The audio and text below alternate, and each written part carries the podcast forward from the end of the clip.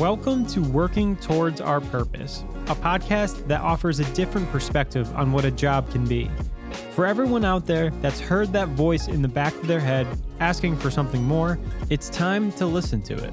I'm your host, Gino, and join me as I interview people who have decided to work in their own purpose.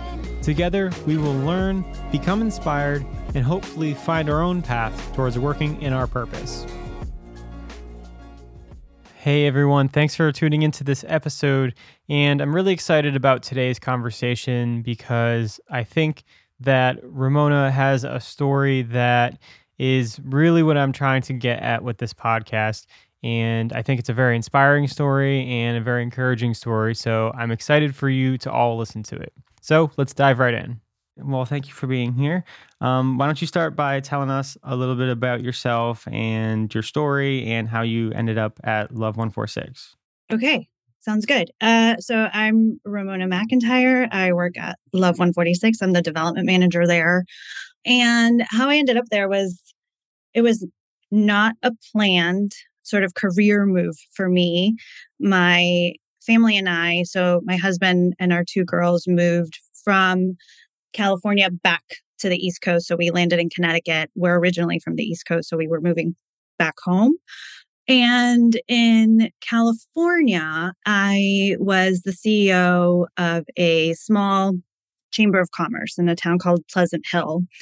It was great because I loved my job. I loved the people that I worked with, but it was it was incredibly stressful. Uh, I was working really long hours, obviously away from home a lot. I missed a few things for my kids and things like that. And I think that what made it the most stressful was was my boss, was my board chair, the board of directors. One of them flat out said, "I don't like you," uh, which which was really, it was really uh, nobody's ever said that to me before. So that was it took me back, um, and it was kind of hard to it was really hard to get over that for me. And it just caused a lot of anxiety and panic every time I talked to that person and, and went to work and had to deal with them. And so there I was chugging away as CEO, and the pandemic hit. And then George Floyd was murdered. And my director of marketing at the chamber said, Hey, I think we should address this. Uh, I think we should say, we're, we're supporting BLM. The the city manager for the city of Pleasant Hill, they had put out a message in support. And so had the the chief of police. And so we're like, yes, absolutely. We're an organization in the city that's important. We absolutely should pro BLM do all the posts. So the post went out on a Friday. Saturday, one of my former employees who I had to let go, unfortunately, posted some really nasty comments about the post, the pro BLM post, saying that that the Chamber of Commerce is supposed to be pro business and that by supporting Black Lives Matter, we're being against business and that we're the reasons that there's all these protests and that the businesses are closed and, and and shuttered, which obviously is not true. And so that caught the eye of my board chair, who's who already didn't like me and was mm-hmm. looking for any excuse to to let me go uh, and this was it for her uh, and so monday morning i had the she called a meeting with most people from the city and the executive board asked me to take down the pro blm posts and um and i you know it was like it was i was at this crossroads at that moment and i unfortunately didn't stick to my guns and I took down the posts and I immediately regretted it. I it was this it, it was this really visceral reaction that I had. I felt sick, I felt apologetic. I cried for days. I had to apologize to my staff. I had to have a big conversation with my children um and it wasn't it wasn't at all how I expected myself to to respond and to react and just to i felt like i was just laying down and saying okay you know which not what i usually would do. But i think at that moment i was just trying to be very i was just trying to comply with somebody who already didn't like me and i was just trying i was like i have to keep this job. And my husband said why? Why do you have to keep the job? And i was like well you know i'm i'm I'm so important. I'm the CEO, and people look up to me, and I have a staff, and we're about to refinance the house and all this stuff. And he goes, So that doesn't matter, which was which was really great of him. And and so I wrote a letter to the entire board of directors and I said, Hey, this is what happened in this meeting. This is how I feel about it. I felt like I was really put into a corner and not given an opportunity. And I don't agree with what I did. And I apologize. And then two days later, because it was COVID, so we were all working from home, I got a package in the mail that included my termination letter and my compensation package. So, so I was out. And uh yeah. So then I had to find a new job. Then we moved to Connecticut and uh, I was looking for another job.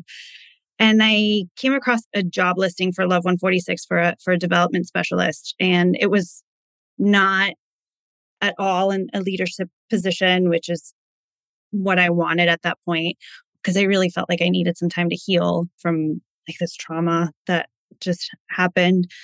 And immediately, the first thing that I saw was that Love 146 is working to end child trafficking and exploitation, nothing less. That was a little scary because I thought, oh my goodness, I don't want to deal. That's that's really heavy. That's really sad. But then I kept looking at their website and then they had this very big, very upfront DEI statement. So it was just their their commitment to diversity, equity, and inclusion, which I thought was was really fantastic at that point after everything that had happened. And then they just kept reading and about what they do and how they work to to end child trafficking and they have these values that they posted on on the website that I thought I had never seen an organization do that.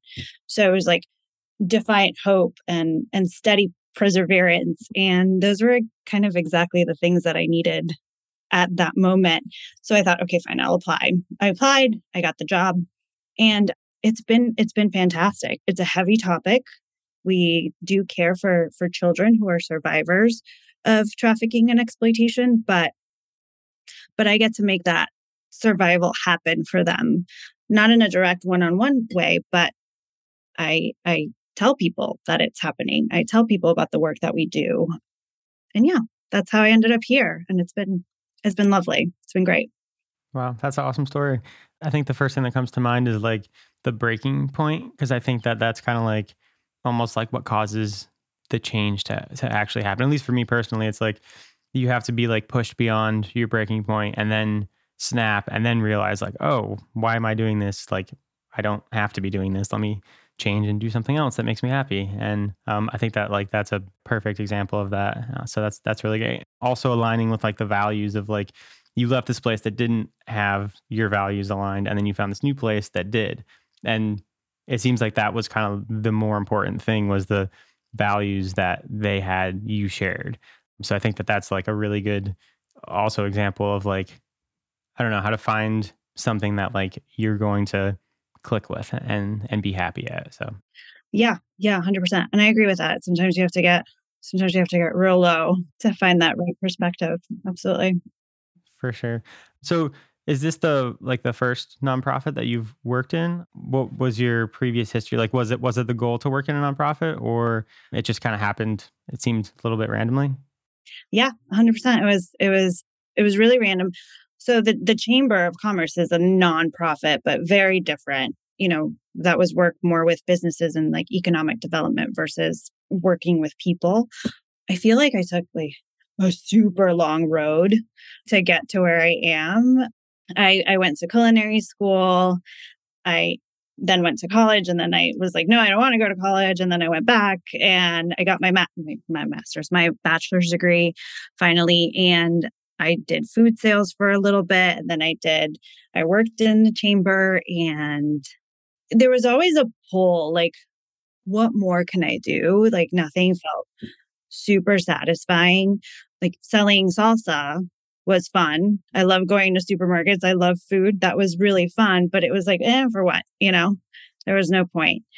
And so, yeah. And so after really like, yeah, hitting kind of a rock bottom and saying, like, why am I spending 12 hours a day working at something that doesn't make me happy. Like what's going to make me the happiest?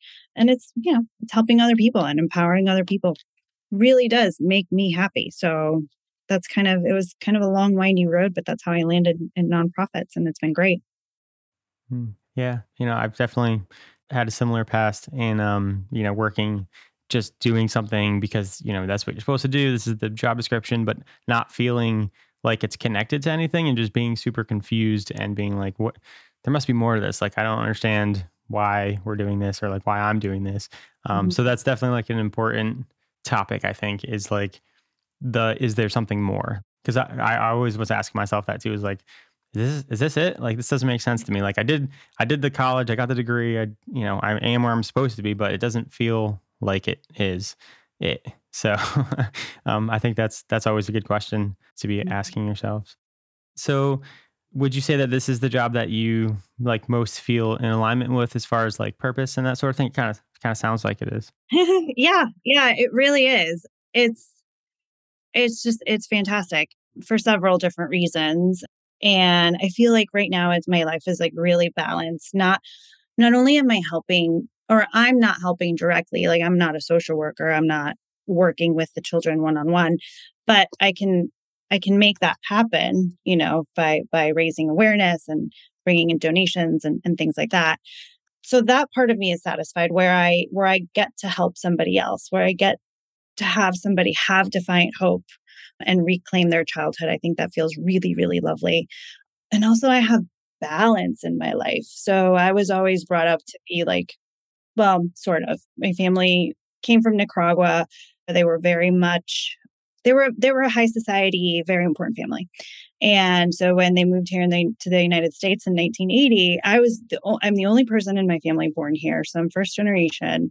I still grew up in a very Hispanic household, very culturally Hispanic, but then also like having this like having to straddle to be like American culture too. So like for me, I was brought up like, well, you're going to marry somebody who's very successful, you know, and and then my brothers were like, well, you're going to be very successful. So I find that I don't really want to be very successful. I've had mm. that role. Uh, and it was, it was cool. It was cool to say, yeah, I'm a CEO, but it, it wasn't fulfilling. And now I'm, I'm not as much of in that big leadership role, but it's, it's great. like I, I feel like I make a bigger impact and I have more time at home with my kids and more time for myself. I actually started a master's in nonprofit management because life feels so good, you know, right now that I could tackle that on. So yeah. Yeah, no, that those are really good points. Yeah, just as far as like, I, I guess that's kind of like an American capitalistic mindset of like, oh, you need to have more and more, you need to be CEO, you know, all that stuff. But it's interesting that you said you did, like you didn't find the purpose until you did maybe something smaller. And I think a lot of times that's looked at as like a negative thing, like, oh, mm-hmm. well, you're only doing that. Like you're not, you don't want to be the next step on the ladder. You don't want to like keep climbing. I mean, that's something that like I, I think personally struggle with too, because like I, you know, I do a lot of like learning about business and like seeing what others did and that sort of thing. And it's always like you want to grow to as big as you can and you want to like maximize money and maximize profit and stuff like that. But sometimes you don't. Sometimes you just want to like impact. Like the the impact is the thing that's the most important and not the money. So I think that's a, like a huge stigma, especially in this country. But yeah, that's that's um that's that's interesting. I was going to ask you a little bit later on is like, what do you do to continue like your growth and education and stuff like that? Um, so it sounds like you're going for a master's, which is cool. Is, there, is there anything else that you do to continually learn? Yes, the master's right now is taking up a bulk of, of the my time. I'm an avid podcast listener and I listen to a lot of books on tape. So I like to take my dogs for a walk for at least an hour a day. And so listening to to books on tape or so Audible is fantastic. Then podcasts are they're literally the best. I'm always listening to one. So it's like This American Life or oh, was it History Chicks? I think is super cool. Yeah, Nice, I like nice. I, I, I do the same.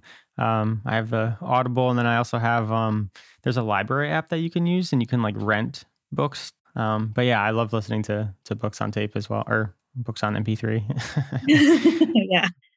I, I guess to ask maybe a, a broader question, like talking about like how people define success and stuff and, and especially in this country how would you describe success or like how would you define success what it means to you yeah that's really interesting. I think it's so i think that's such a personal perspective on, on how you define success. I think some people still define success as and, and truly so they feel like well success is being at X level of, of the corporate ladder and making six figures, you know, and living in this neighborhood, and my kids can go to private school, and that is success. And that's great. That's fantastic. And if you're happy there, then that's great. I think for for myself, I think having balance and being happy and being comfortable comfortable not comfortable financially but just comfortable in the fact that I'm not having a panic attack every day when I'm going to work. That is success. I was telling my boss the other day, I was like, wow, I've worked here for two years and I haven't cried once about work. I think that's success. You know, uh, I enjoy going to work, I look forward to it. And I also really like it at the end of the day when I get to close my laptop and just hang out with my husband or my kids and have that time that feels luxurious to me because I didn't have that before. So that's what I would define as successful. Yeah, I love that. Work life balance, I think, is definitely something, you know, I, I would define it success too, and, and not having to constantly be doing something for somebody else. So yeah, that's that's definitely um, you know, a good thing. So you you did mention panic attacks. Uh, I did want to ask what part as like mental health played in your job and your your role because I know like for me certainly had like a huge mental health shift from like my previous 9 to 5 to like where I'm at now. Um, mm-hmm. so I wanted to ask what was that like for you? It was supremely important. So at my my previous job, I was having I think like at least a panic attack at least once every other week and I would I would hide under my desk because uh, my my office was all windows and we were on the first floor, so anybody can walk by and see me, and also like staff could see me. So I, but I, in retrospect, I don't think it was the wisest thing to like go hide under your desk. It's kind of weird when your boss does that, but that's what I that's what seemed uh, normal to me at the time. And so I would just go under my desk and and call my husband and be like, I can't do this. I can't do this. And it was just, it was this constant like pressure in my chest that I felt like I couldn't take a deep breath whenever, whenever I went into the office. And so, and now I don't have that. And I really, really value that. And it did take, it did take a hot minute for me to get over that kind of fear, this sort of fight or flight that I constantly felt, and for the ringing in my ears to stop but but now I feel like I'm at a good place. And even in Love 146 as as an organization really pushes us to have really good mental health. And I think it's because we're tackling such a hard, hard issue that even if you don't have children, I think just it's kind of a punch in the gut when you hear that children are, are being exploited in such a way and abused in such a way. So they really tell you, like, hey, take your time off. You know, if you need a mental health day, take it you know, don't be afraid to say, hey, I need a breather. So I really, I really appreciate that. And it's, it's a good value that the, the company has as well. Yeah, that's, that's totally important. And probably not the standard in, in most jobs out there. so, so that's, that's excellent that they allow you to do that. So, you know, as we're coming to the end of our time here, um, I did want to ask to specifically like, what Love 146 does and like if there's somebody out there that like wanted to help or or learn more about the cause like um what what what can they do? Yeah thank you for that question. That's fantastic. Uh, so like i said we are an anti-child trafficking organization. We work in three different countries. So we do work in the United States. Here in Connecticut, we have survivor care for children who have been trafficked. And we have our prevention education program, and that's in order to prevent trafficking. So our mission statement is we journey alongside children impacted by trafficking today, which is our survivor care portion, and prevent trafficking of children tomorrow, which is our prevention education portion. So PrevEd is our Not a Number program, and that's currently being taught in 28 states. It's part of a health class curriculum, so middle school, high school, where children learn what trafficking is, what grooming is, how to identify a safe person who you can speak to if you think that you or one of your friends are being groomed or potentially at risk for being trafficked. So the the goal with that is to stop trafficking altogether to bring awareness to children. And then of course the survivor care portion, we have fantastic social workers who who work really closely with with the children here who've been trafficked and our long-term care is uh it's a year and a half program and and they do everything with the children to be able to help them and advocate for them and give them the resources that they need in order to fully to heal and, and continue in their growth and then in the philippines we have another survivor care program and that's a full live-in program we have two homes over there one is the round home and one is the white home. Round home is for girls, white home is for boys. And we have children in all age ranges from two years old to 18 that live there and they get everything that they need in these homes. So, healthcare, education, they have a farm, they have therapy there, they have a pool. I mean, like anything that a child needs, they can get in, in the round home, in the white home. And then we also have a program in the Philippines, and I'm sorry, in the UK, uh, that there it deals more with with labor trafficking. There's a big problem of of children being trafficked into the UK and then um, being exploited for work. So that's the work that we do in the UK, and helping. Uh, I think the number one thing that people could do is be aware that trafficking exists, uh, being aware that trafficking exists in our country and in our state and in our communities. Unfortunately, wherever there are people, there is trafficking. And, and and really knowing what those vulnerabilities are and and what potential signs are. You know, right now, since the pandemic, unfortunately, kids are being groomed online you know to to be trafficked traffickers are smart and they know how to get the trust of children, which is gross. And we really, as I think as adults, need to really learn how that happens in order to be able to prevent it and talk to our children about it. And yeah, and if you want to go a little bit further, then you can donate to love146.org. That's always helpful. And so those funds go directly to prevention education and to uh, survivor care in the Philippines and Connecticut as well. Wow, that's awesome. That's that seems like a huge reach that, that you guys are doing and making a, I'm sure, a big impact. So it's that's great work, and thank you for doing that. Um, and yeah, and, and thanks for for joining me today on the podcast and telling me about your story. And uh, thanks for being here. Thank you for having me. It was lovely. Thanks for tuning in and listening to Working Towards Our Purpose. If you like this episode, please share it with a friend and don't forget to subscribe for more episodes.